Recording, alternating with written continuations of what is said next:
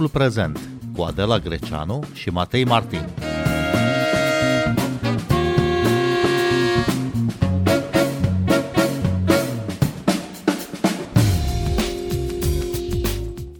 Federațiile sindicale din învățământ au anunțat că vor uh, organiza grevă generală în 22 mai dacă nu le sunt respectate revendicările legate în principal de salarizare formulate la protestul de ieri. Tot ieri a fost adoptat proiectul legilor educației în plenul Camerei Deputaților. Senatul este for decizional pentru acest uh, proiect.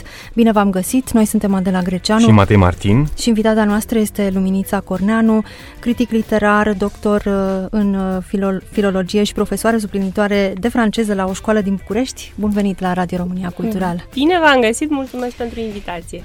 Cum uh, vedeți uh, solicitările sindicatelor uh, din învățământ legate de salarizare și creșterea investițiilor în învățământ pentru îmbunătățirea bazei materiale și a infrastructurii? Sunt absolut necesare. Eu știu că, în general, în societatea noastră e o oarește reticență față de revendicările Uh, profesorilor uh, spunându-se că, da, nu știu să ceară decât salarii. Uh, însă lucrul acesta este cumva minimal, după părerea mea. Eu aș vrea să se înțeleagă, vorbesc așa ca cineva care este doar cu un picior în învățământ. Am ajuns accidental profesor suplinitar, suplinitor de franceză și nu am de gând să revin în învățământ, să dau titularizare, să continu uh, angajată complet. Uh, Așa că mă simt cumva și că văd lucrurile cu puțină perspectivă. Um, realitatea este că multe dintre problemele care uh, se văd în învățământul românesc și care li se, îi se reproșează școlii românești vin din faptul că având o salarizare foarte proastă în învățământ, pur și simplu nu poți să atragi oameni foarte bine pregătiți, de foarte bună calitate, creierele, da? Și pe de o parte nu poți să-i atragi dintre noi absolvenți pe cei mai buni, pe de altă parte este așa numitul, cum se numește fenomenul brain drain, inclusiv din învățământ. Oamenii care la un moment dat nu mai pot să facă hârtii la infinit, uh, să raporteze la inspectorat în loc să se preocupe de uh, ce trebuie ei și cum trebuie să predea uh, la clasă. Nu cred că există o altă soluție de a atrage oamenii pe care ni dorim la catedră decât niște salarii cel puțin decente, dacă nu chiar atractive, pe de-o parte. Pe de altă parte, în privința investițiilor, sunt și ele necesare. Um, sigur că în București le vedem mai puțin. Um, în școala mea, în fiecare clasă, am laptop, am proiector, am acces la internet, am boxe. Am fost uh, și în școli de la țară, cu asociația de bază, colegele mele, scritoarele de literatură pentru copii, unde nici pomeneală de așa ceva. La țară se pune problema de toaletă în interior sau uh, în fundul curții. E problema manualelor, pentru care este o subfinanțare cronică. De ani de zile, editorii spun că nu se poate edita manual cu 8 lei. Și acum știm cum au explodat prețurile la tipar și așa mai departe. Le punem în fața copiilor noștri, punem niște manuale suboptime, ca să zic așa, pentru că nu știu de ce uh, statul impune prețul cel mai mic în licitație la manuale. Unul, cred că este singurul domeniu pe care știu în care se merge pe prețul cel mai mic. Așa că mie astea mi se par uh, minimale, uh, am văzut că s-au strâns peste 15.000 de profesori în București. Este un semnal bun că este solidaritate și sper să țină până la capăt, uh, până își uh, obțin revendicările. Această Mm, acea, acest șir de acțiuni. Executivul intenționează să ia decizii cu impact negativ pentru angajații din învățământ, avertizează sindicatele. Printre altele, se plafonează cheltuielile de personal la nivelul anului 2022, ceea ce nu ar putea fi aplicat sau nu e aplicabil în sistemul de învățământ, pentru că salariile cadrelor didactice se majorează odată cu trecerea de la un grad didactic la un grad superior sau se majorează odată cu vechimea. Cum vedeți, de pildă, acest avertisment? Uh, sincer, nici nu cred că s-a gândit cineva în mod special la cazul învățământului. Probabil că problemele uh, s-au gândit uh, paușal. Uh, nu văd cum. În, în învățământ, discuția pe acest subiect uh, a avut loc în felul următor. Înseamnă că se vor face disponibilizări de personal, pentru că altfel nu ai cum să ții un buget care crește și care trebuie indexat cumva, salariile, um, la nivelul uh, de în curând acum 2 ani. Bun, un alt efect negativ ar fi că se adâncește deficitul de personal prin interdicția acumulării pensiei cu salariul și prin blocarea organizării concursurilor acolo unde există încă posturi vacante. Asta cu deficitul de personal e într-adevăr o problemă mai veche în sistemul de învățământ, mai ales în orașele mici, mai ales la țară, Lumința Corneanu.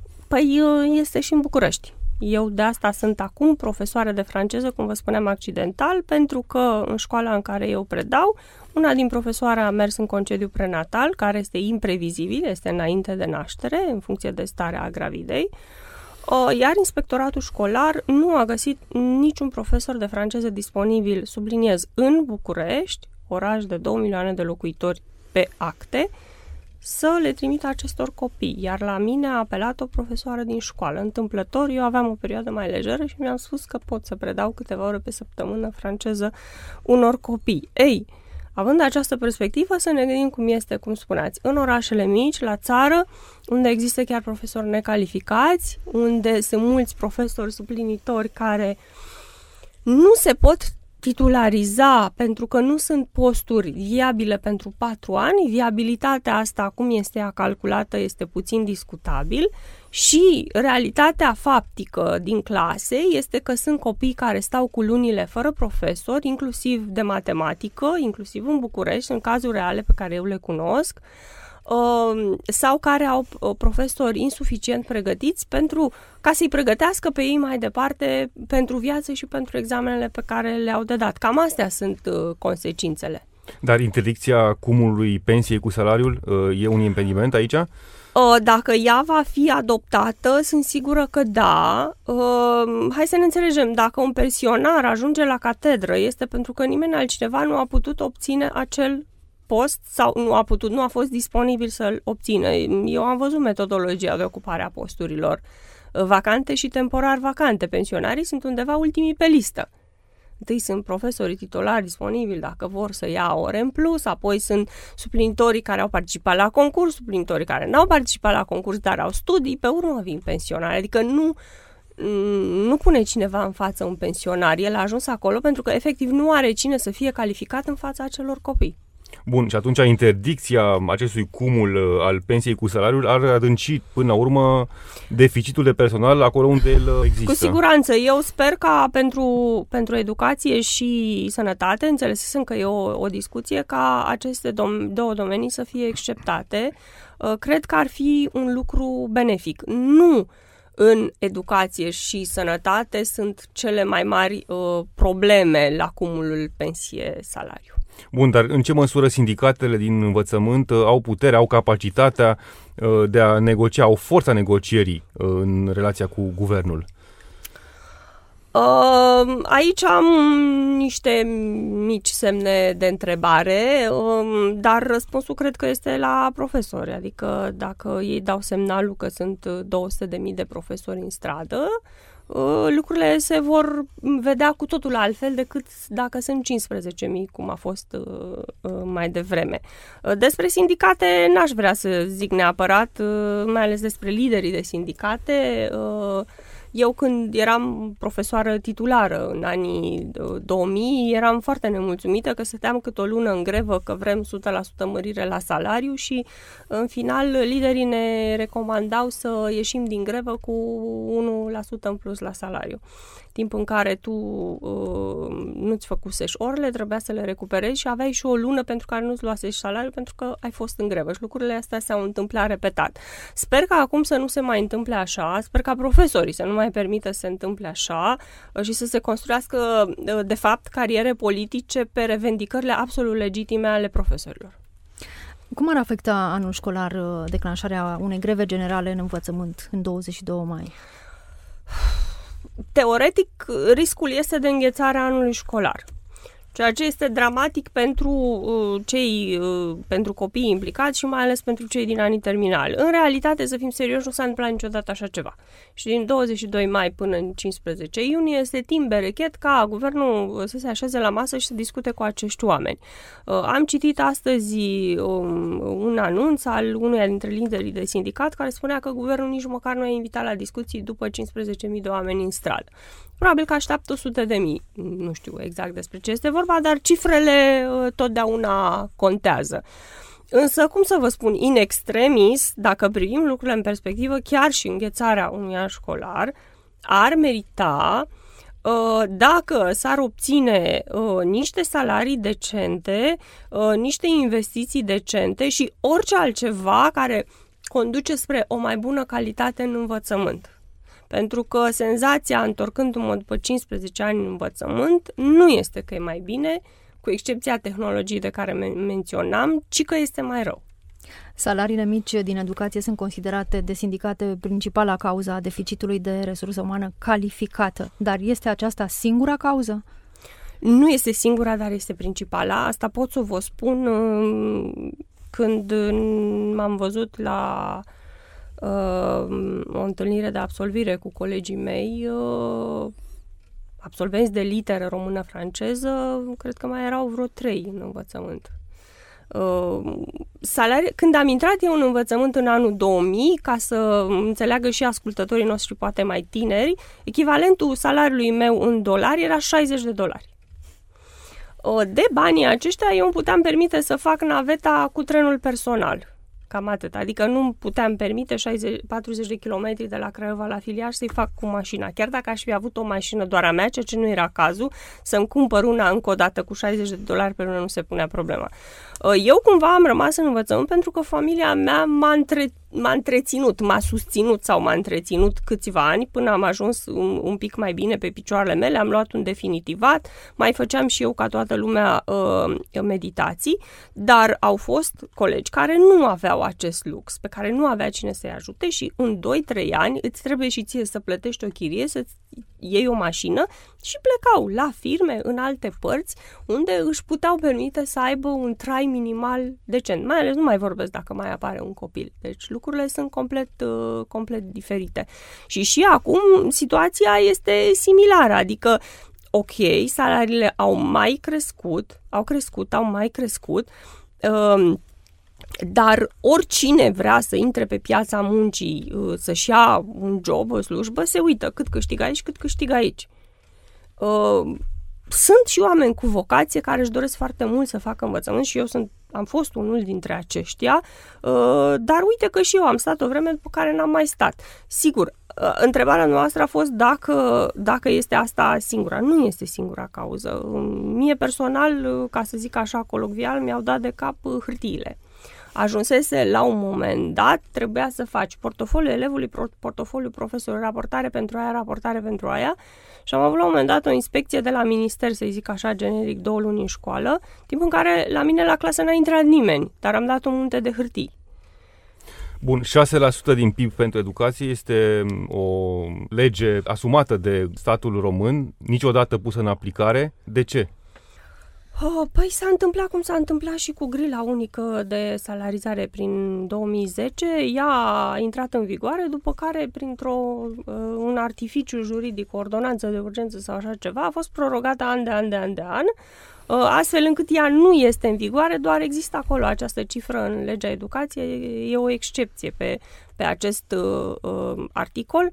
Am văzut că există disputa în societate, chiar între oameni, între specialiști în educație, că n-am putea să absorbim acești 6%, că oamenii și așa n-au ce să facă, cu nu termină nici toți banii ăștia pe care au la dispoziție, că ceva de genul că nu sunt stare să facă investiții și că ce-ar, ce-ar face cu 6% din PIB. Un este... sistem subdezvoltat nu ar avea cum să cheltuiască brusc o sumă atât de mare. Asta este reproșul, am auzit, am auzit această teorie asta nu explică de ce anul ăsta avem un buget mai mic uh, procentual decât anul trecut. Adică dacă vrei să ajungi acolo, crești procentual, poți să crești cu 10% pentru că este adevărat, bugetul se absorbe cu un număr de oameni, calculele sunt precise manageriale, îți trebuie mai mulți oameni ca să absorbi mai mulți bani, da? pentru deconturi, pentru orice uh, înseamnă cheltuirea banului public, dar asta înseamnă că poți crește gradual, procentual cu 10% 10 ani sau procentual cu 25% 4 ani și mărești și personalul și bugetul, da, nu explică faptul că tu ai un buget mai mic anul ăsta, adică un procent mai mic din PIB anul ăsta decât anul trecut. Asta nu înseamnă cât uși de puțin că vrei să te duci înspre 6%. Ieri au trecut de Camera Deputaților legile educației, un proiect controversat care a stârnit numeroase discuții. Era nevoie, Luminița Corneanu, de o nouă reformă în educație după atâtea reforme prin care a trecut acest sistem în ultimii mai bine de 30 de ani? E o întrebare foarte bună. Uh, mărturisesc că eu m-am aplicat asupra legilor educației în prima lor variantă anul trecut, când am citit uh, uh, draftul de lege cât am putut eu de în amănunțime. În principiu, asta este întrebarea la care trebuie să răspundă un proiect de lege. Uh, de ce este, care sunt problemele și de ce este nevoie să facem noi aceste schimbări. Ce problemă rezolvăm noi, ce probleme rezolvăm noi cu aceste schimbări legislative. E bine, cel puțin în acea fază, preambulul uh, legii, nota de fundamentare, nici pomeneală să fie explicat așa ceva. Uh, nevoie de schimbare în educație este în multe locuri, dar senzația mea este că majoritatea acelor, acestor schimbări, cele mai discutate dintre ele, nici pe departe nu se adresează punctelor critice. Așa cum sunt ele acceptate de oamenii din educație și de specialiștii în educație, uh, ele au rezolvat pe aici și pe acolo niște probleme, au cosmetizat niște probleme, au inclus din câte am putut să-mi dau seama, revendicări venite dintr-o direcție sau din alta din societate. Uh, cum este, să spunem pe dreaptă, că este recentă introducerea religiei ca materie opțională la BAC, a venit dintr-o zonă a societății, s-a inclus, uh, dar nu am avut deloc senzația că există o direcție, că se știe încotro se merge și că modificările care se fac, se fac pentru a atinge X obiective, care ar trebui, după părerea mea, atât cât știu eu uh, partea asta, ar trebui inclusă în nota de fundamentare a legii. Și care ar fi aceste puncte critice din învățământ? O, Doamne, cred că ne-ar trebui două săptămâni de dezbatere cu foarte mulți oameni să ajungem în, în toate aceste puncte critice în învățământ. Ceea ce eu remarc acum, uh, încă o dată, văzând lucrurile după o distanță foarte mare de timp, este că elevul din clasă este foarte diferit de cel de acum 15-20 de ani. Uh, copiii aceștia nativi digitali, generația alfa, efectiv funcționează altfel decât noi sunt mai vizuali, um, reacționează mult mai puțin la prelegere, la discursuri, la a le spune, a le preda um, vorbit. Um, au atenția, se, se vorbește de mai mult timp de, de, de atenția Uh, perioada în care se poate concentra un copil și mie mi se pare că au atenția praf. Poate din cauza social media, poate din cauza lipsei exercițiului uh, lecturii și efectiv simt că noi încă nu avem o pedagogie pentru această generație de copii. Să știm cum să uh, ne adresăm lor. Ar trebui să începem cu niște studii, poate. Pentru că nu funcționează să spui pe vremea mea am învățat așa și să învețe și ei așa. Surpriză! Ei nu învață așa. Vorbești, pur și simplu, senzația e că vorbești la pereți câteodată atunci când uh, nu reușești să le captezi atenția cu ceva. Uh, este problema, uh, într-adevăr, sindicatele au dreptate, problema salarizării pe care aș extrapola o problema resursei umane în învățământ. Uh, trebuie să facem cumva să aducem oameni mai buni, mai bine pregătiți. Cum faci asta? Presupunem că ești o firmă privată. Trebuie să ai un salariu atractiv, pachet atractiv și altele pe lângă, dar până la urmă toată lumea trăiește din uh, salariu. O problemă mi se pare curiculumul, programele școlare, pe care iarăși nu-l mai văzusem după niște vreme. Din păcate, senzația mea este că nu e mai bun decât în anii 2000, ci mai prost. De ce? Cumva nu reușim să ne adaptăm, cum să vă zic, în momentul în care studiezi ca să devii profesor, la pedagogie te învață principiile lui Comenius, sunt temeietorul pedagogiei și unul dintre astea fundamentale, mi se pare mie, este adecvarea la particularitățile de vârstă ale copilului pentru asta trebuie să și cunoști copiii de azi și generațiile. În momentul în care vii cu noțiuni foarte abstracte pe care nu le poate absorbi sau nu are sens să le absorbă pentru că nu le poate pătrunde la, la nivelul uh, uh, respectiv, mm, efectiv programa aceea este una care trece pe lângă. Și asta reverberează, pentru că manualele se fac după programă. Predarea se face mai mult sau mai puțin după manuale sau după diverse uh, auxiliare, dar până la urmă copilul de examenele după programă. Uh, deci programul are multe noțiuni abstracte la vârste la care n-ar trebui să fie atât de abstracte, uh, foarte multe chestiuni de detaliu, uh, care n-ar trebui neapărat predate unui copil de clasa 5-a, 6 în sensul că ca profesor de specialitate care face o programă, după părerea mea, preocuparea ta nu trebuie să fie să înveți copiii toate detaliile gramaticii, pentru că au timp, dacă sunt filologi, să le facă până la facultate. Uh, rolul, cel puțin al școlii generale, este formativ, că tot vorbim de competențe, competențe, competențe. Pe alea trebuie să le formezi în anumite moduri, nu dându-le mii de uh, detalii teoretice, care sunt în program, îmi pare foarte rău. Dar ce se schimbă pentru profesor, pentru felul în care ar trebui să predea uh, în contextul acestei generații noi digitale?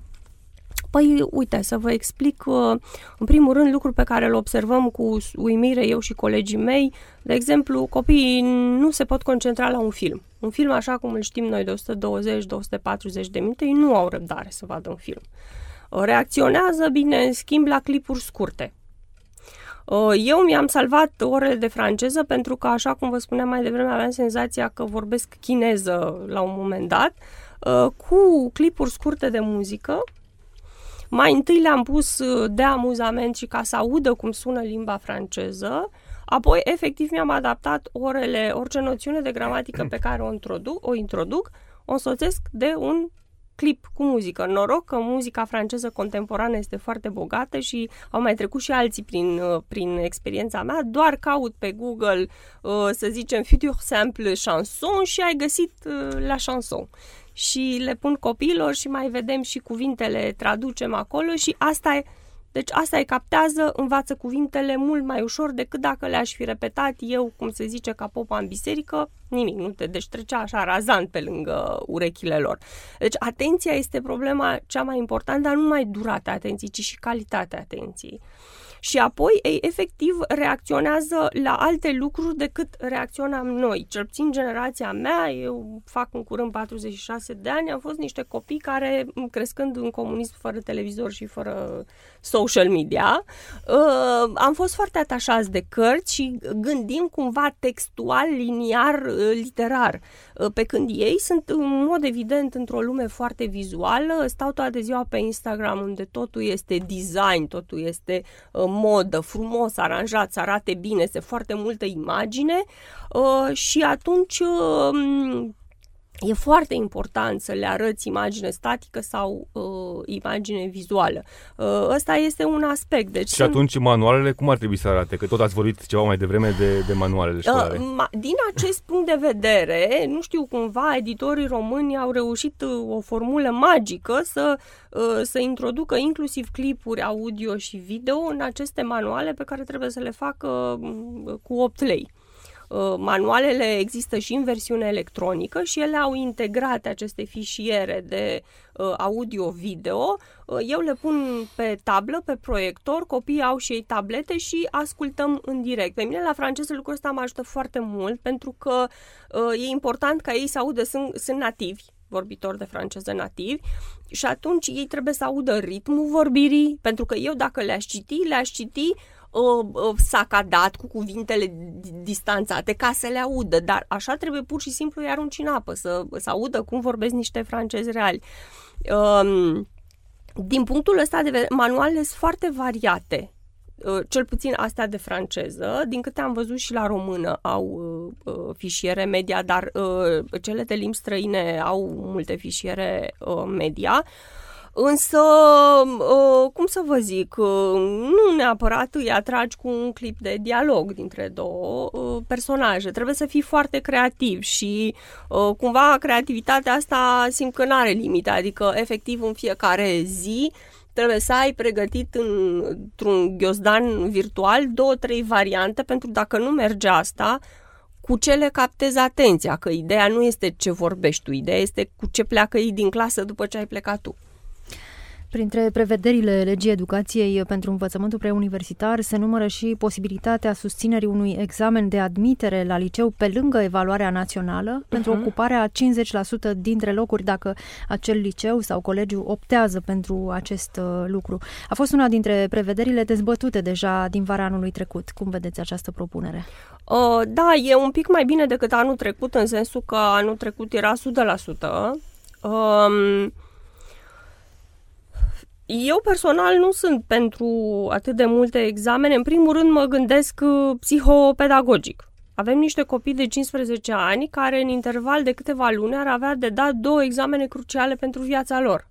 Este foarte mult ca impact psihologic pentru ei. Se stresează mititei, toată lumea, toată familia le spune că dacă nu e asta o să fii vai de capul tău, pentru că să fim serioși, așa se vorbește în familie, da? Trebuie să înveți că de asta depinde tot viitorul tău și pe umerii lor săracii sunt, este viitorul lor. Cam asta este și este de două ori în câteva luni. Um, nu mi se pare deloc adecvat. Uh, după părerea mea, examenele naționale sunt sfinte. Din ce motive? În primul rând că subiectele vin de undeva de la centru, sunt cumva securizate, Uh, să fim, adică suntem în România, nu cred că trebuie să detaliez toate lucrurile astea. Dacă lucrurile se fac în școală, sunt mai aproape. În al doilea rând, cumva ar împărți și copiii și școlile în două categorii. Încerc să fac niște enumerări, buni și slabi, uh, proști și deștepți, școli de elită, școli de mai puțină elită sau de mâna a doua nu văd la ce ajută lucrul acesta când, inclusiv în învățământ, inclusiv prin documente oficiale, de vreo 15-20 de ani încoace, vorbim despre a doua șansă, șanse pentru toată lumea, um, integrare. Uh, și acum, dintr-o dată, ne trezim că vrem școli de elită, doar de elită. Luminița Corneanu, vă mulțumim că ați venit în această seară la Radio România Cultural. Noi suntem Andela Greceanu și Matei Martin. Ne găsiți și pe platformele de podcast. Puteți urmări timpul prezent pe Apple Podcasts, Google Podcasts, Castbox și Spotify. Cu bine, pe curând! Thank you.